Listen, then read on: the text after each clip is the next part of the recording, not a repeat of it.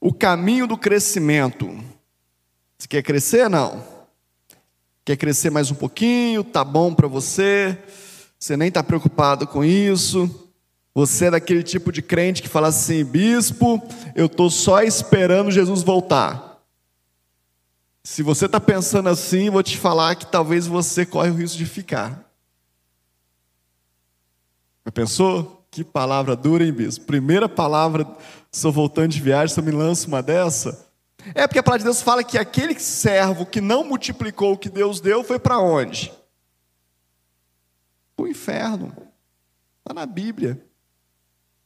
Então ficar sentado esperando que Jesus volte, que você vá para o céu e que eu vá para o céu e a gente vai viver eternamente feliz, não é coisa de crente. É um engano do inferno. Tudo que é vivo cresce. Tudo que é vivo se multiplica. Tudo que está vivo é dinâmico. Aprende, nós aprendemos cada dia uma coisa nova. Sim ou não? Você está aberto a aprender? Não. Você está aberto ao Espírito Santo de Deus para ele te ensinar algo novo hoje? Uma oração nova, uma palavra nova, uma decisão nova. Você está aberto a receber de Deus algo novo ou não? Está só esperando morrer, está só esperando Jesus voltar. Quero desafiar você a desejar crescer. Ah, bispo, a gente tem que ser humilde. Desejar crescer não é falta de humildade. Desejar crescer é estar comprometido com o reino de Deus. O reino de Deus nos desafia a crescer todos os dias. Quantas coisas tive que aprender, quantas coisas tive que perceber, quantas coisas eu tive que parar e sentar, né? aquela a, a, a mulher lá que preparou o quarto do profeta, uma das coisas que tinha no quarto do profeta era o quê? Era uma cadeira. Você nunca pode deixar de ter uma cadeira na sua vida. Cadeira para você sentar e aprender. Opa! Cadeirinha, vou aprender. Algo novo, algo precioso. E isso vai trazer crescimento sobre a sua vida. Agora tem alguns, algumas maneiras de crescer. Abra sua Bíblia em Mateus, capítulo 18. Evangelho segundo escreveu Mateus, capítulo 18, verso 1.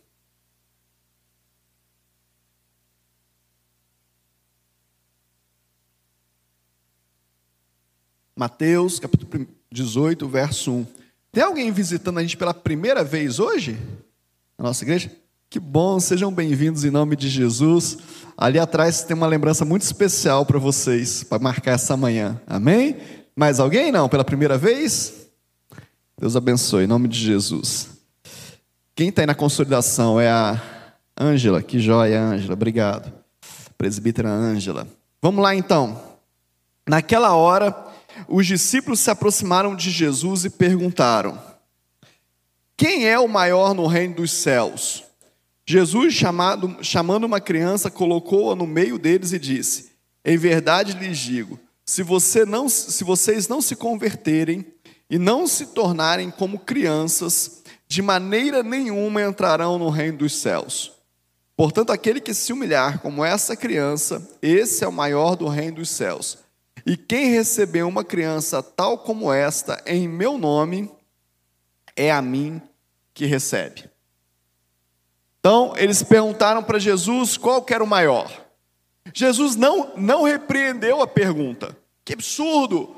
Vocês estão preocupados em quem que é o maior? Vocês deviam estar preocupados em obedecer? Vocês deviam estar preocupados em fazer a vontade do Pai? Não, ele não fez isso. Ele não repreendeu a pergunta. Não tem problema nenhum perguntar, não tem nenhum, nenhum problema em desejar. A palavra de Deus fala que aquele que deseja o episcopado, o ministério, o pastoreio, a palavra é a mesma, boa coisa almeja. Então não tem problema você desejar crescer. Desejar crescer não é o problema, mas tem as formas para você crescer. Tem o jeito de crescer. Quando eles perguntam para Jesus qual que é o maior, Jesus pega uma criança e a palavra mais forte desse versículo é converter. Desculpa. Nós precisamos converter. Se você não se converter como essa criança, você nem entra no reino dos céus. Foi isso que Jesus disse. Converter é mudar de direção, é mudar de vida, é mudar o rumo, é deixar de seguir o curso do mundo para seguir o curso do reino dos céus. Reino dos céus, querido, deixa eu te falar um negócio. A gente, por muito tempo na igreja evangélica, no, no, meio do povo de Deus, nós, quando falava de reino dos céus, nós imaginávamos logo o céu, né? As ruas de ouro, o rio de cristal, né? Para depois do muro, aquele negócio todo, e a gente romantizou esse negócio. Deixa eu te falar um negócio. Jesus, quando chegou na terra, ele falou assim: arrependei-vos, porque é chegado o reino.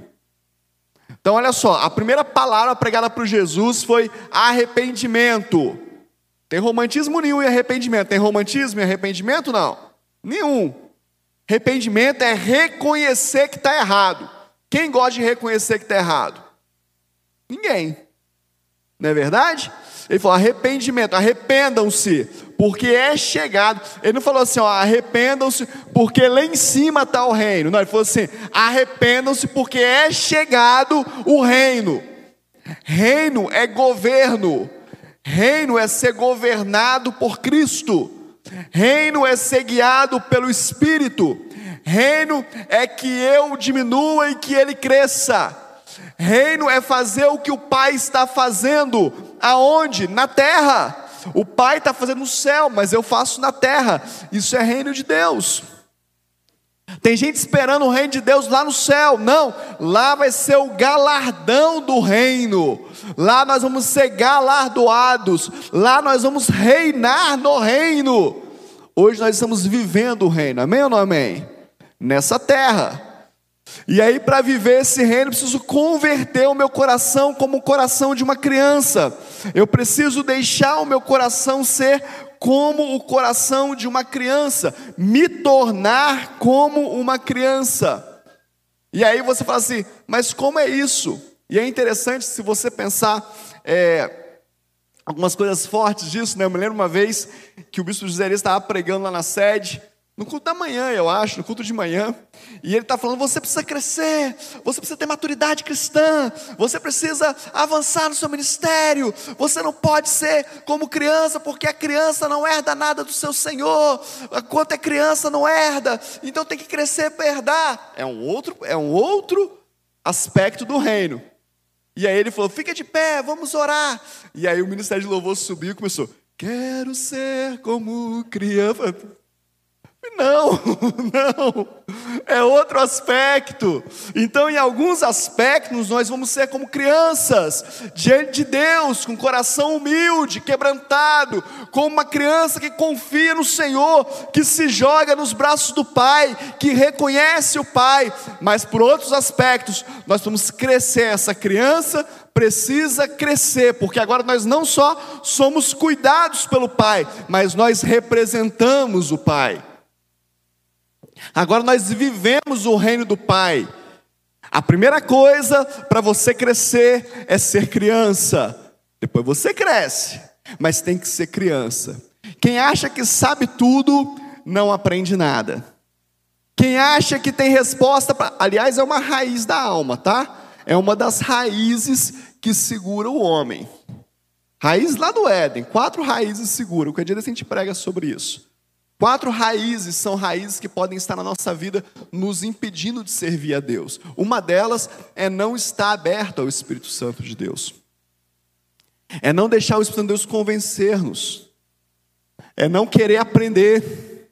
É, é uma ignorância. Ignorância no sentido de não saber e não querer saber. Vigia isso na sua vida. A criança ela pergunta tudo. Você tem a criança na sua casa que pergunta tudo? Eu tenho duas lá em casa que é uma benção. Né? Tem hora que até cansa de responder, né? Eu falei, meu filho, pelo amor de Deus, para de perguntar. Aí esse dia eu tava, falei com ele assim, Pedro, pelo amor de Deus, Pedro, dá um tempo. Você pergunta demais. Aí minha mãe falou baixinho, assim, passando minhas costas, você era igual? Eu te repreendo em nome de Jesus. eu te repreendo, né? Mas o filho é como o pai, né? Então tem a fase de perguntar tudo, de querer saber tudo, mas precisa continuar. Bispo, o que você vai fazer nessa viagem? Perguntar. Como é que você faz isso? Como é que você faz aquilo? Como é que vocês fazem isso? Como é que é isso? Perguntar. Ser como criança está aberto a aprender. Amém ou não amém? Levanta sua mão para o céu e fala assim: me dá um coração de criança, Senhor. Um coração que quer aprender as coisas. Em nome de Jesus. Jesus fala que a criança ela é humilde. Ela tem, ela, é mais fácil uma criança ser humilde do que um adulto. O adulto ele é muito mais pendido por orgulho, para altivez, para autodefesa. A criança não, a criança é humilde. Né? Quantas coisas como criança nós fazemos e, e parece até ridículo, mas não é ridículo porque nós somos criança. Porque a criança é criança, né? E nós achamos até engraçado, não é verdade? E assim é a vida com Deus. Né? Quem, quem, quem acha bonito novo convertido dando testemunho? Eu acho lindo. Eu acho lindo o novo convertido dando testemunho, porque é uma criança. E ele fala, aí eu cheguei em casa e eu olhei para aquilo e eu falei, mas como é que eu vou fazer esse negócio aqui? E eu, aí o pastor um dia falou lá na igreja, e novo convertido ouve o pastor, né? Os orgulhosos não. A criança ouve o pai, os adultos não. E aí o pastor falou, e aí eu fiz lá e deu certo. Aí você fala, meu Deus do céu, tão simples. Mas é assim. Um novo convertido nós conhecemos o testemunho dele. Ele teve uma experiência muito forte com Deus, muito forte. Ele nem era crente. E Deus deu uma experiência para ele fantástica, absurda. E ele, saindo dessa experiência, ele entrou na primeira igreja que estava com a porta aberta. Falou: Eu quero esse negócio de Jesus aí, eu quero esse negócio aí. Como é que faz? Ora por mim. E oraram por ele. E ele foi para casa. Aí no, no bairro que ele morava tinha um IPV. E ele procurou a igreja, começou a frequentar a igreja, começou e aí um dia ele comprou um guarda-roupa. E entregaram o guarda-roupa para ele, o armário, muito grande na casa dele, estava montando casa para casar. E ele chamou alguns amigos para poder ajudar ele a montar o guarda-roupa. E aí ele pegou e começou a, a abrir as embalagens no dia que eles combinaram. E aí nenhum amigo apareceu. Deu a hora, não foi apareceu ninguém, ninguém foi ajudar ele. E ele ficou olhando para aquelas peças no chão. E ele falou assim: teve um dia que o pastor disse lá na igreja que os anjos do Senhor nos ajudam. Será que isso é verdade? Anjos do Senhor. Se o que o pastor falou é verdade, vem aqui me ajudar então. Levantou, colocou a parede lateral do guarda-roupa de pé, ela ficou. Ué. Aí ele foi do outro lado, colocou a outra ele falou, ué. E ele montou o guarda-roupa inteiro, ele e os anjos. Mas você faria isso? E você é adulto, né? Imagina, não tem a mínima lógica. Eu vou montar. Não faz sentido, bispo. Mas se você falar para uma criança assim, pode pular que eu te seguro, ela pula. Porque ela confia, porque ela é criança. Não é verdade? Seja como criança. Dependa do seu pai como uma criança depende do pai. Dependa de Deus como uma criança depende de Deus. Seja humilde. E aí Jesus fala que o humilde na terra é o maior no reino dos céus. Humildade vem de humus. Humus quer dizer terra. Ser humilde, querido, é estar na terra. É estar próximo à terra. É estar no chão. Isso é humildade, é se colocar no chão, é fazer como Jesus fez, é se cingir de uma toalha, ajoelhar nos pés dos discípulos e lavar os pés, é humus, é humildade. Humildade é um exercício diário Humildade não é algo que o anjo vai vir e vai derramar sobre a sua vida, não. Humildade é um exercício diário. E aí você, quanto mais o Senhor te exalta, mais humilde você fica. Quanto mais o Senhor te exalta, mais o Senhor, mais você sabe que é Ele que está fazendo. Sabe? Deus vai cuidar de tudo para você. Deus ele é pai, o pai tem prazer em suprir, um pai de verdade, um homem de verdade, a figura paterna de verdade, ela tem prazer em suprir, ela tem prazer em proteger, ela tem prazer em dar. Então, isso é o pai celestial. Esse é o pai celestial. Nós chegamos na, na, cidade lá da viagem, e aí uma pessoa tinha nos abençoado com um carro para poder andar lá. Alugou um carro para gente, falou aqui: ó, carro está alugado, vocês podem usar lá. Falei, meu Deus do céu. E aí chegamos na, na, na empresa para pegar o carro, e o rapaz falou assim: deixa eu ver. Aí olhou, foi, não tem o carro que, que foi solicitado. Eu vou fazer um upgrade para você, vou te dar um carro melhor para você poder andar. O pai, ele cuida de tudo. O pai ele vai fazendo tudo para você, porque o pai tem prazer em abençoar os seus filhos. Agora você precisa entender qual que é a sua posição. O filho não, não está na posição de exigir do pai. O filho que exigiu do pai, ele pegou tudo que o pai tinha e gastou com as meretrizes e teve vontade de comer as bolotas dos porcos. Esse é o filho que exige do pai. O filho humilde, ele espera no pai. Ele depende do pai, ele quer mais o pai. Se não fosse aquele carro, se fosse outro, não tinha problema. O pai já estava fazendo, mas porque você reconhece que o pai já está fazendo, o pai faz mais para você. Ah, querido, como é bom viver com o pai, como é bom reconhecer o pai, como é bom depender do pai, como é bom, como é bom deixar o pai te ensinar. Como é bom perguntar para o pai: pai, o que, que o senhor quer agora? O que fazemos agora? Para onde vamos nós agora? Nós precisamos entender, querido, qual que é o papel dos filhos. Sem o pai, nem respirar nós respiramos. Sem o pai, querido, um vírus entra na nossa vida e acaba com a gente, e destrói a gente. Sem um pai, o mosquitinho da dengue vem e dá uma picadinha no nosso braço, nós ficamos igual um trapo na cama. Mas o pai quer cuidar de nós, amém ou não amém? O pai quer nos proteger, o pai quer nos guardar. Seja filho, seja criança, seja dependente. Harabachu de cantere balabachai. As misericórdias do Senhor se renovam sobre as nossas vidas todas as manhãs. Não é ser humilhado, não é se aceitar ser humilhado, é se entregar à humildade,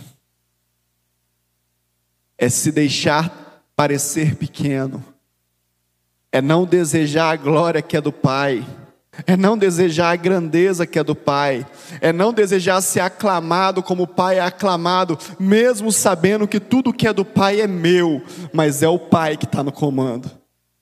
A glória é dele, a honra é dele, a adoração é para Ele. Eu não posso nada. Jesus disse: sem mim, nada podeis fazer. Nada. Nada do grego é nada, nada do hebraico é nada, nada do inglês é nada, nada é nada.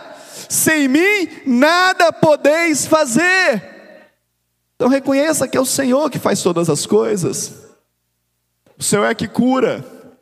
Deus mandou a gente fazer sete dias de clamor, às 23 horas. Usou um irmão da igreja me ligou sem nem saber nem por onde começar. Foi bispo, Deus me acordou e, e, e, falou comigo e me mostrou, bispo. Foi um principado que foi enviado, bispo. Eu não sei, o senhor vê aí.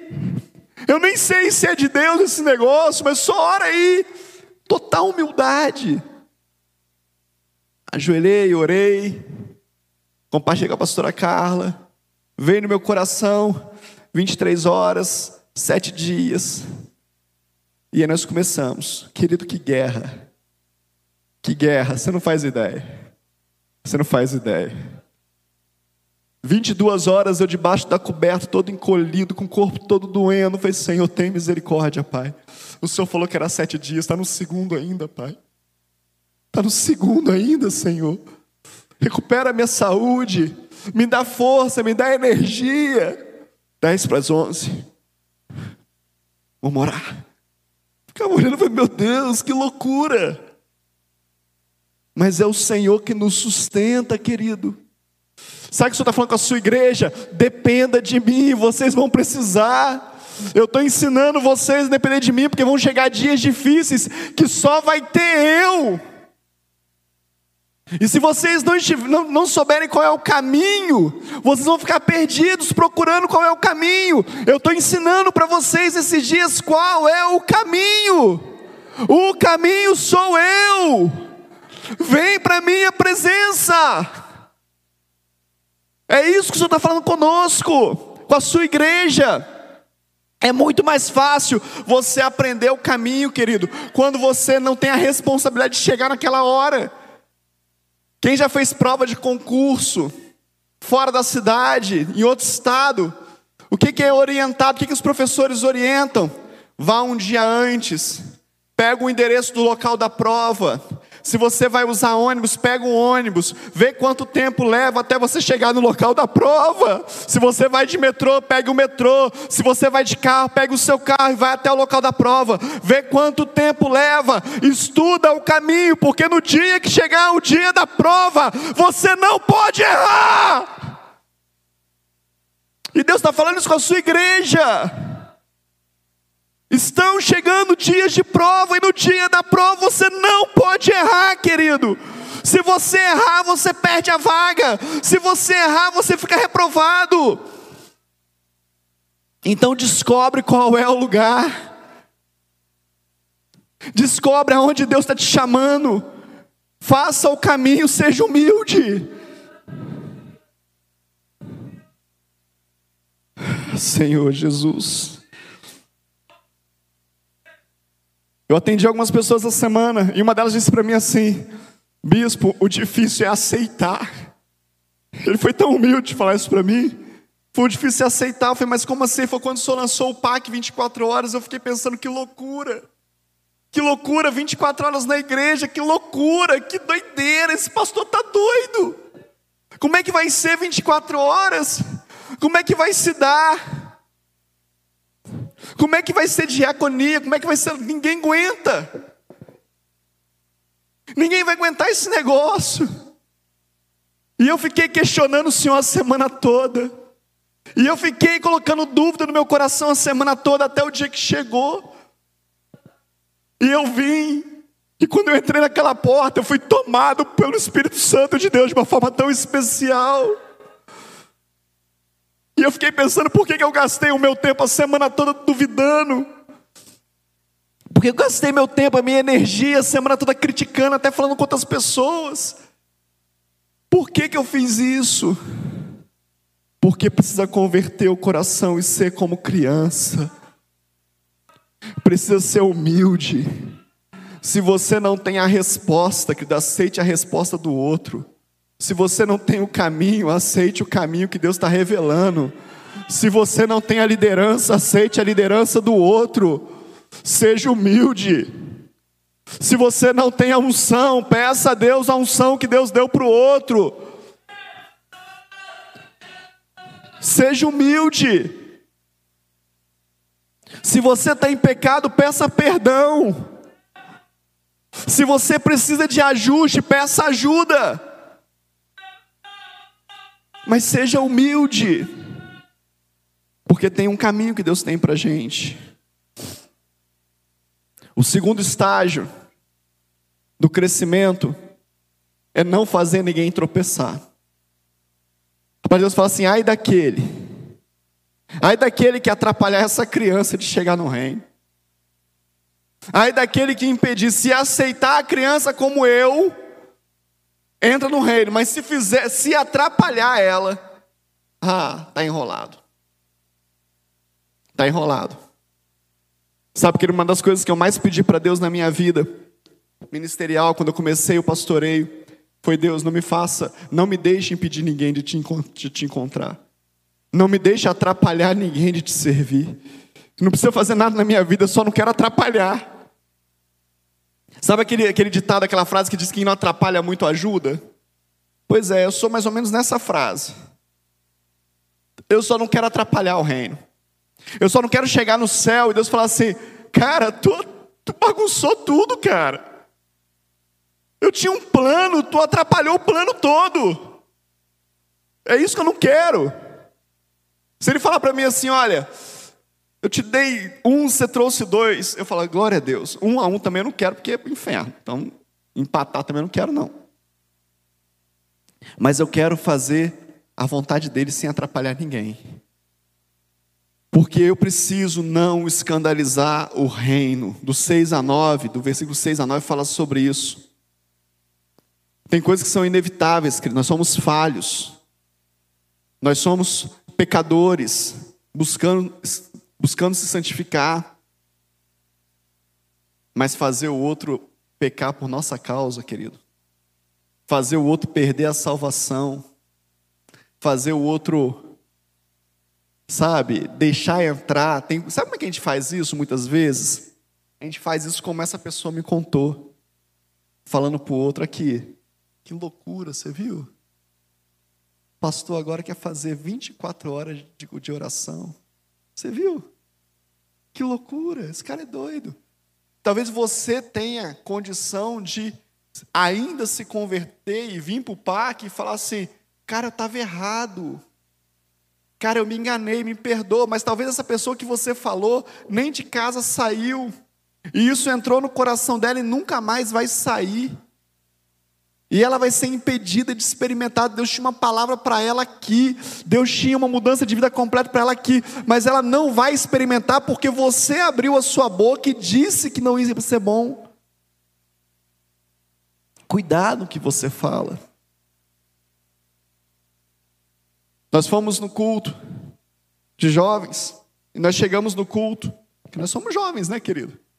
Nós chegamos no culto e estava tendo gincano ainda gincana de jovens sabe como é que é, né? E tava aquela confusão, no bom sentido, né? Os jovens todos fantasiados e, e tal, e corneta e não sei o quê e tal. E nós chegamos lá, e aí a diaconisa veio e falou assim: tudo bem, vocês vieram para o culto de jovens? Eu falei: lógico, olha minha cara de jovem. Aí ela falou assim: vocês não são daqui, né? Eu falei: qual o problema? Só porque minha barba está branca é porque eu pinto. E ela começou a, a, a conversar com a gente, ela falou assim, é, não, os, os, os, adultos vêm também e tal, mas é porque a gente sabe quando a pessoa não é da igreja, né? A gente percebe, será por quê, né? Não sei. Mas é, vocês não se escandalizam não, tá? Porque é gincana e, e vai ter muita brincadeira e, e os jovens, você sabe como é que é jovem, adolescente. E eu pensei que meus botões, foi, filho, eu já passei dessa fase. Eu já apanhei bastante na vida para poder não ficar julgando a igreja dos outros. Eu já passei muita vergonha na minha vida. Eu tenho que aprender, eu tenho que crescer. Eu tenho que, pelo menos, ter maturidade e falar assim: Deus age do jeito que Ele quer agir, da hora que Ele quer agir e onde Ele quer agir. Não sou eu que julgo nada. Sentamos lá e, e nos divertimos com os jovens, com a gincana. E depois veio a palavra, uma palavra tremenda, poderosa, e nós fomos ministrados pelo Espírito Santo de Deus. Deixa eu te falar, querido. Deus, ele age na vida de cada um de um jeito. Não queira achar que Deus só age de um jeito. E outra coisa, eu falei nas lives das 23 horas. Não espere um Deus que haja do mesmo jeito que ele agiu até ontem. Tem um derramar novo do Espírito Santo de Deus. Deus ele é um Deus de épocas, Deus ele é um Deus de períodos de tempo. Deus nos mandou aprender a discernir tempos. Então discirna esse tempo. Talvez o seu pastor não estava aqui durante a semana, mas o seu pastor estava online às 23 horas ministrando mais gente do que estaria se estivesse ministrando aqui. As lives de meio-dia dá mais gente do que o culto de terça-feira. Não espere Deus fazer do mesmo jeito. Deus não vai fazer, Deus é Deus, amém ou não amém? Então não sirva de tropeço na vida das pessoas. Guarda sua boca, guarda sua língua. Seja adulto nesse sentido. Seja grande nesse sentido. Seja misericordioso com as pessoas. Seja abundantemente amoroso. Por quê? Porque são crianças e você já cresceu um pouco mais. Sabe? Sabe aquelas coisas que criança faz? Que a mãe morre de, morre de vergonha, que o pai morre de vergonha? Pois é, no reino de Deus também tem. Só que você pode ser aquele que abraça e esconde, que abraça e protege, que abraça e tira ali para acabar a vergonha. Um dia minha mãe fez um almoço na minha casa, e chamou uma tia minha para almoçar. Essa minha tia era bem assim, folgada. A palavra mais mais branda que eu consigo achar. E ela almoçando e tal, e ela sujou a mão dela em alguma coisa, não sei se era, deve ser galinha, né, frango, né, que a gente pega com a mão, deve ser, que tinha no almoço. E ela pegou e disfarçadamente colocou a mão assim por baixo, assim, e limpou o dedo assim na toalha. Mas quem que viu, Winder? Quem que você acha que viu? Fete, hein, limpando o dedo na toalha aí, hein? Minha mãe não gosta, não. Nossa, minha mãe quase infartou, querido. Minha mãe, se ela pudesse, ela entrava debaixo da mesa. Ela, menino, cala a boca. Criança, né? Minha tia muito sem graça, minha falou assim, ah, esquenta não. Paulinho é assim mesmo. Eu estou rindo para você e contando essa experiência para você rindo. Sabe por quê? Porque não me pesou nada. Mas talvez se a minha mãe tivesse falado assim: moleque, cala a boca, seu idiota, você não pode falar assim não, vai para o quadro de castigo. Eu estaria aqui agora chorando, dizendo: olha só que trauma que criou na minha vida. Minha mãe depois conversou comigo. Filho, fazer isso. Falei, mãe, mas é errado. Ela, eu sei, filho. Mas as pessoas erram. Você não pode agir dessa forma. E eu estou aqui rindo, contando para você. Querido, a gente precisa ser essas, esses pais, esses irmãos mais velhos na vida das pessoas da igreja. A gente precisa ser o que não julga, o que protege, o que corrige no secreto. A gente precisa ser aquele que passa o corretivo, mas é só você e a pessoa. A palavra de Deus fala que se o irmão errar contra você, o que, que você faz? Chama ele. Olha para o seu irmão, fala com ele assim: chama ele. Não, fala mais, fala assim: chama ele. Como que a gente precisa aprender esse negócio, querido? Quantas vezes eu tenho que falar isso dentro do gabinete? Bispo, porque a pessoa chegou e foi, chama ele. Bispo, porque chama ele. chama ele. A palavra de Deus fala, chama ele. Você errou comigo? Vem cá, querido, vem cá. Os mais antigos da igreja já sabem que eu chamo, né? Tem uma galera aí que já teve experiências comigo. Ah, por que Vem cá, vamos conversar aqui. Chama o outro lá, vem cá. O que aconteceu aqui? Resolve aí. E eu faço isso a minha, vida inteira. Conversa. Ó, você errou comigo. Ou então você errou com o irmão. Aí a palavra faz, mas tem gente que é cabeça dura. E é engraçado que é os cabeça dura que fala isso, né? Mas tem gente que é cabeça dura, bispo. É você que é cabeça dura. Eu estou te explicando o negócio, você não quer aprender? Mas a gente, com muita misericórdia, a gente fala: se ele não aceitar, você chama o outro irmão e vai junto com o outro irmão. E se de tudo ele não aceitar, querido, aí você fala com a igreja. Mas a primeira coisa, chama ele. Chama ele. A gente vai ter que aprender a ser família, querido. Quer ver um negócio? Deixa eu pegar um exemplo aqui, ó. Cleonice tem dois filhos. Vou pegar a Cleonice que está de vermelho, né? O pessoal que vai no teatro assim com a roupa mais forte assim, você sabe que a gente pega, né? É sempre assim. A Cleonice está lá com almoço de família, Gessiane, Gessiane. Está aí, gente. A Cleonice está toda boba. Mudou de volta com o netinho. Tá uma benção, né, Cleonice? Tem almoço lá na casa da Cleonice hoje. Quem quiser pode ir lá, tá convidado. E aí, a família reunida. Você acha como é que o Gessiane e a Gessiane conversam? Como é que é esse papo? É todo formal? É um se escondendo do outro? Ou é com liberdade? Gessiane, você fez aqui. Gessiane, você é doida demais. Gessiano, você é doido demais. Como é que você fez com daquele? Como é que tá lá, Gessiano? Como é que tá o trabalho? Pô, tá difícil e tal. Ora por mim, vamos morar aqui. Isso é papo de irmão, querido. Isso é papo de irmão. Sabe? Almoço de, hoje é almoço de família. Culto da manhã é café da manhã em família. Tira essa capa que você tá, tira essa máscara que você trouxe para a igreja e seja irmão. Seja família. Sabe? Tenha liberdade. A gente põe o nosso blazer, põe o nosso sapato, não porque para Deus é o melhor. A máscara também é a melhor que você coloca? É a melhor máscara que a gente arruma em casa? Eu posso me vestir muito bem, querido. Você pode se vestir muito melhor, em nome de Jesus. Mas venha com a cara limpa. Venha como irmão. A maior experiência que eu tive na minha vida espiritual foi entre os meus irmãos. Sabe? Foi em reuniões de oração de irmãos.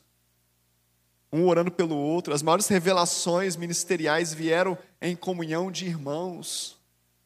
As palavras mais poderosas vieram da comunhão de irmãos, de pessoas que são meus irmãos, que não estão aqui para poder me julgar, mas estão aqui para me amar e para me ajudar a chegar onde eu tenho que chegar. Sabe? A gente vem para a igreja como se estivesse vindo para o Oscar, como se a gente estivesse vindo para a festa de gala, onde vão ter muitos fotógrafos, a gente tem que parecer da melhor maneira possível, a melhor imagem possível. Larga essa imagem, não tem Oscar aqui não, não tem jantar de gala aqui não, tem reunião de irmão, querido, a gente come frango com quiabo e angu. E acabou. E no dia que tiver picante, come picanha. E no dia que não tiver, a gente come ovo. E acabou. É isso mesmo. Deixa eu te falar um negócio, querido. Deixa eu te falar um negócio. Se a sua mãe falar para você, você que é casado, que mora em outra, outra casa, enfim, tem a sua família, se a sua mãe falar para você hoje, filho, não vem almoçar aqui em casa hoje não, que hoje é só ovo. Você deixa de ir na casa de sua mãe, querido?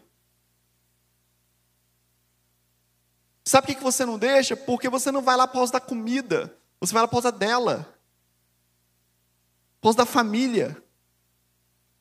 Você está entendendo? Você vem no culto não é porque o pregador é bom, porque o pregador é o pregador de fora. Não, você vem no culto porque essa é a sua família. Essa é a minha família. Eu sinto falta da minha família, da minha família espiritual.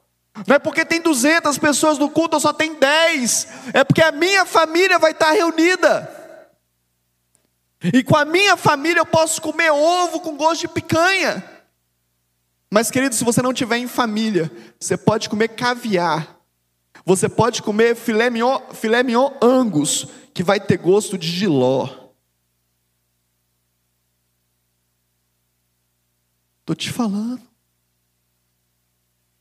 Tenha liberdade em Deus para andar em família, amém ou não amém? Tenha liberdade em Deus de ser íntegro. E aí sabe o que vai acontecer se você conseguir fazer isso? Os teus irmãos vão parar de tropeçar, porque você vai parar de ser pedra de tropeço na vida deles. Sabe?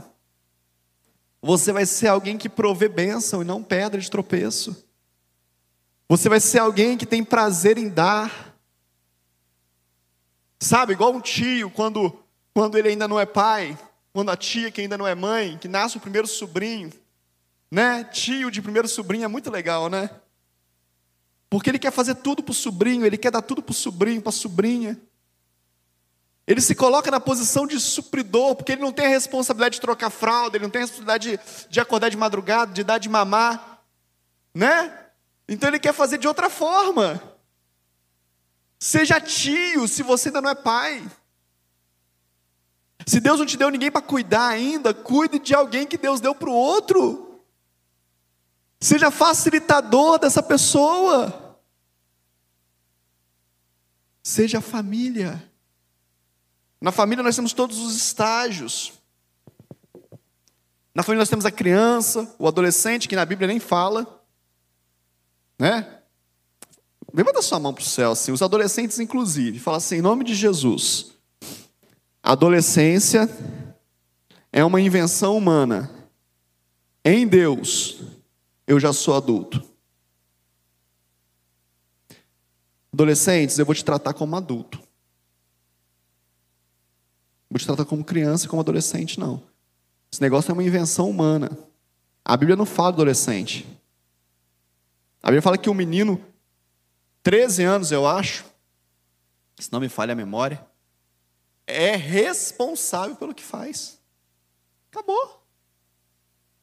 Agora tem essa adolescência que vai até os 38, eu não entendo isso. Né? 38 anos dentro de casa. E a mãe dizendo: Meu filhinho, meu guti-guti. Meu filhinho não sabe fazer nada. Incompetente, mãe incompetente, pai incompetente. Você está passando um atestado de incompetência se o seu filho não sabe fazer nada. Você foi incompetente, você falhou. Começa de novo. É isso mesmo. Seu filho vai sofrer. Por isso que Deus nunca mimou ninguém, querido, porque Ele é o Pai perfeito. Deus nunca mimou ninguém.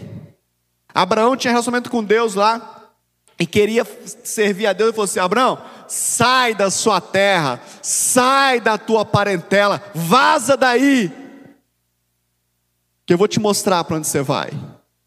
Ah, você quer um filho? Quero. Vou te dar o filho. Agora mata ele. Quero ver se você quer me servir mesmo. Querido, Deus nunca deu mole para ninguém. Mas a gente quer ser mais do que Deus. O pastor quer ser mais do que Deus. Não, vou esperar mais um pouco para ver se a pessoa melhora. a gente quer ser maior que Deus. Os pais querem ser mais do que Deus. Não, meu filho para mim é tudo. Ah, coitado do seu filho, vai ser um infeliz na vida.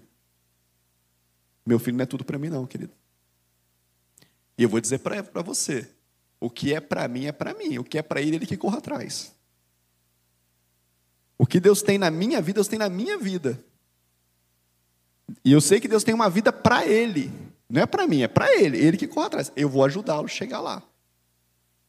Mas ele que corre atrás da vida dele. Amém? Resolve muita coisa, não resolve? Se a gente resolver, ser o que Deus quer que nós sejamos? Agora, a última coisa que eu queria falar com você para terminar. Precisa aprender a perdoar. Família precisa perdoar. Precisa ter comunhão. Precisa estar ligado. Ó, a palavra de Deus fala o seguinte: qualquer coisa que você pedir na terra, se dois concordarem, Deus faz no céu. Qualquer coisa. Querido, que dificuldade é essa que nós temos de comunhão? Na família, marido e mulher. Como é difícil convencer as esposas de alguma coisa. As mulheres acreditaram nesse negócio de feminismo. E agora elas são donas da verdade. Querida, esteja convencida, o Espírito Santo de Deus. Em nome de Jesus. Vou repetir a frase que eu falei que Deus me deu aqui agora. Se você não tem o caminho, aceite o caminho do teu marido. Se você não tem a unção, aceite a unção do teu marido. Se você não tem a resposta, aceite a resposta do seu esposo. Agora, se você tem um esposo que não tem, então, esposo, aceite a resposta da mulher. Aceite o caminho que a sua esposa está mostrando, se você não tem outro. Mas ande em unidade, ande em comunhão, queira estar juntos, queira caminhar lado a lado. E muitas vezes nesse caminho lado a lado vai ter exercícios de perdão. Você vai ter que perdoar uma vez, duas vezes, três vezes, quatro vezes, cinco vezes, setenta vezes sete. E você vai ter que se sentir perdoado. Você vai ter que aceitar perdão, pedir perdão e perdoar. Tem muita gente dizendo que você tem que perdoar, você tem que perdoar, mas sabe por que a gente não perdoa, querido? Sabe qual é a maior dificuldade do, do não perdoar? É não se sentir perdoado. Quem não é perdoado não perdoa. Quem não se sente alcançado pela graça é incapaz de liberar graça. Aonde superabundou o pecado, onde abundou o pecado, superabundou a graça, superabundou o perdão. Mas quem não viveu essa superabundante graça tem dificuldade de liberar perdão, por quê? Porque ela não se sente perdoado. E sabe qual é o caminho do que não se sente perdoado? Meu Deus, meu Deus, é um caminho de vigilância constante. Eu não posso, eu não posso, eu não posso, eu não posso, eu não posso, eu não posso, porque está preso ainda. Existem três estágios da libertação do pecado. O primeiro estágio é eu não peco mais. Mas aquilo continua me tentando. E eu continuo sendo mexido por aquilo. Eu só não peco mais. O alcoólatra, quando ele para com o alcoolismo, não é que ele não queira beber, mas ele não bebe, mas ele tem vontade. É o primeiro estágio do, da libertação. O segundo estágio é eu não faço mais, e isso não me tenta mais. E o terceiro estágio é eu não faço mais, isso não me tenta mais, e eu não me incomodo mais com isso. Meu Deus. Meu Deus, que revelação de Deus. O terceiro estágio é que se eu ver alguém que fazia o que eu faço, o que, eu, que faz o que eu fazia, isso não causa incômodo na minha vida. Isso gera compaixão. Você está entendendo? O mentiroso, quando ele não mente mais, quando ele não é tentado mais mentir, e quando ele encontra o outro mentiroso, ele fala: coitado, ele é escravo da mentira como eu era. Deixa eu ajudá-lo. Isso é o terceiro estágio da libertação. E a pergunta é: o, qual, o quanto liberto você está dos teus pecados?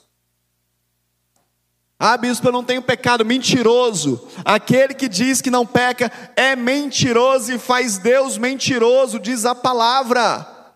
Deus não fez ninguém completamente santo. Nós somos inclinados ao pecado para que todos nós fôssemos dependentes da Sua graça. Todos nós temos uma fraqueza, querido. Todos nós temos algo na nossa vida que nos, nos confronta, um espinho na carne. Todos nós temos, não seja ingênuo. Agora identifique qual é o seu espinho na carne. E ouça Deus falando com você a minha graça te basta. A minha graça te basta. Só que o diabo quer te paralisar. Você não pode, Juninho. Você não pode fazer isso. Você? Você não pode, Karine. Olha para você. Olha as fraquezas. Mas você pode dizer: a, minha, a tua graça me basta, Senhor. Eu posso sim, porque eu estou debaixo da graça do Senhor. Eu posso sim, porque aonde abundou o pecado, superabundou a graça.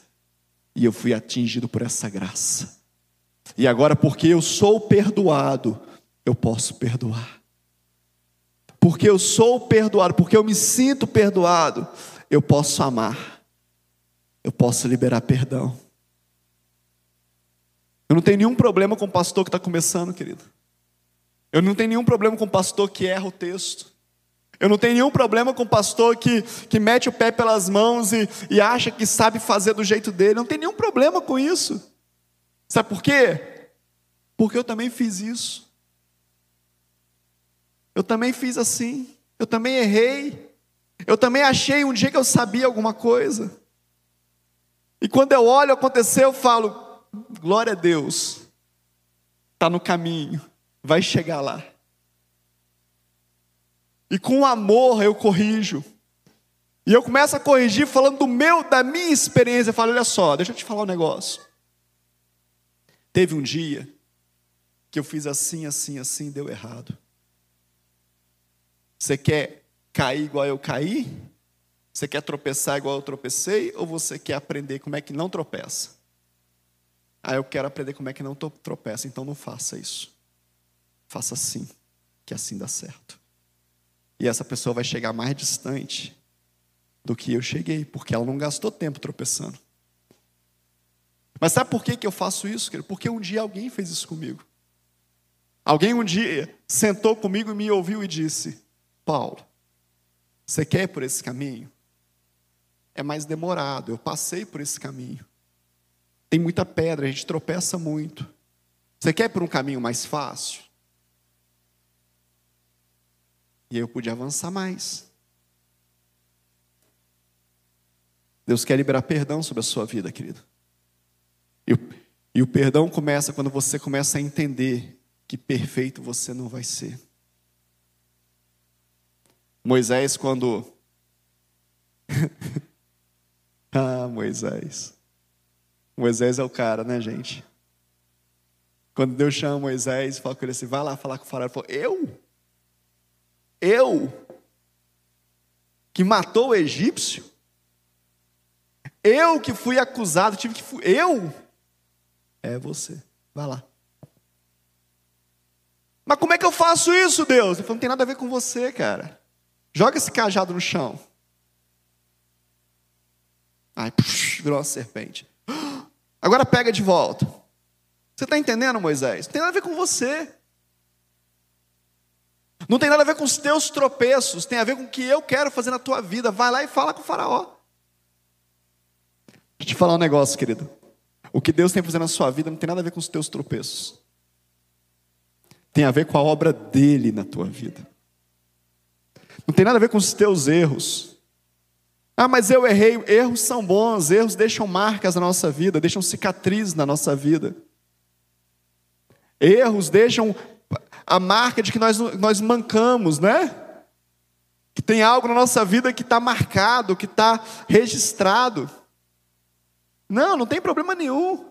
Cicatriz conta história, querido. Cicatriz conta, conta vida, só tem cicatriz quem vive. Entendeu? Se você cortar a perna de um morto, vai ficar cortada, não gera cicatriz, porque ele está morto. Um cadáver não gera cicatriz, mas alguém vivo gera cicatriz. Então, se você tem cicatriz no seu ministério, na tua vida com Deus, na tua família, no teu casamento, na criação dos teus filhos, na criação dos teus pais com você, glorifica a Deus, você está vivo. Você está vivo, para de ser mimizento, para de ficar reclamando, para de ser vítima eterna da terra e do mundo. Ah, mas o meu pai, mas a minha mãe, ah, mas o meu marido, ah, mas a minha mulher, ah, mas o dinheiro que eu ganho, mas a empresa que eu trabalho. Para com isso! Não tem nada a ver com você, é o plano que Deus tem na sua vida. Começa a glorificá-lo, a adorá-lo, a bendizê-lo. Senta para aprender e deixe o Espírito Santo de Deus te ensinar. E aí, bispo, nunca mais eu vou ser ferido. Não, não é verdade. Sabe por que, que Jacó foi ferido? Oh, meu Deus. Porque ele estava no caminho do perdão.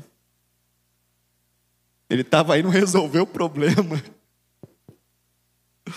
Gente, eu estou indo resolver o problema. O Índio, eu estou lutando para resolver esse negócio, Índio. Eu encontro um anjo no meio do caminho, o anjo me deixa coxo. Que loucura! Querido, cicatrizes são para você entender quem é Deus na sua vida. Pega esse caminho, pega. Seja família. Cresça na família. Deixa o teu irmão mais velho te ensinar a comer. Deixa o teu irmão mais velho te ensinar a ler a Bíblia, vai para a célula. Tenha a humildade de perguntar por onde eu começo. Bispo, eu tenho 20 anos de igreja, bispo. Como é que eu vou chegar para alguém e falar onde eu começo a ler a Bíblia? Pois é, você tem 20 anos de meninice.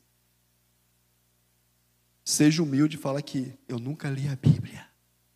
Por onde eu começo? Me ajuda. Conta para ninguém não. Só nós dois. Me ajuda. E a pessoa vai te ajudar. Só vocês dois. Ei, como é que ora? Como é que você consegue orar? Talvez a pessoa que está perguntando vai dizer para você também: Eu também não sei. Aí você fala assim: então vamos nós duas perguntar. Quem que é a referência de oração na igreja? Quem é a pessoa que a gente acha que mais ora nessa igreja? Vamos lá conversar com ela. Vamos lá conversar com ele. Vamos marcar um horário com a pastora. Vamos marcar um horário com o pastor. Vamos marcar um horário com os presbíteros. Vamos fazer alguma coisa. E vai de dois. Para um esconder a vergonha do outro. E chega no gabinete e fala: O que vocês vieram fazer aqui? A gente está com vergonha de falar. Mas fala, o que vocês vieram fazer aqui? Sabe o que é, pastor? Sabe o que é, pastora? Sabe o que é, presbítero? É que a gente não sabe orar. Aí ele vai abrir a Bíblia e vai dizer assim: os discípulos também não sabiam. E um dia os discípulos sentaram diante de Jesus e falaram: Mestre, como é que ora? E Jesus disse: Entra no seu quarto, fecha a porta e diz assim: Pai nosso que estás nos céus, santificado seja o vosso nome. Sabe, querido? Não tem vergonha em não saber. Tem vergonha de continuar criancinha o resto da vida. E não viver o que Deus tem para você.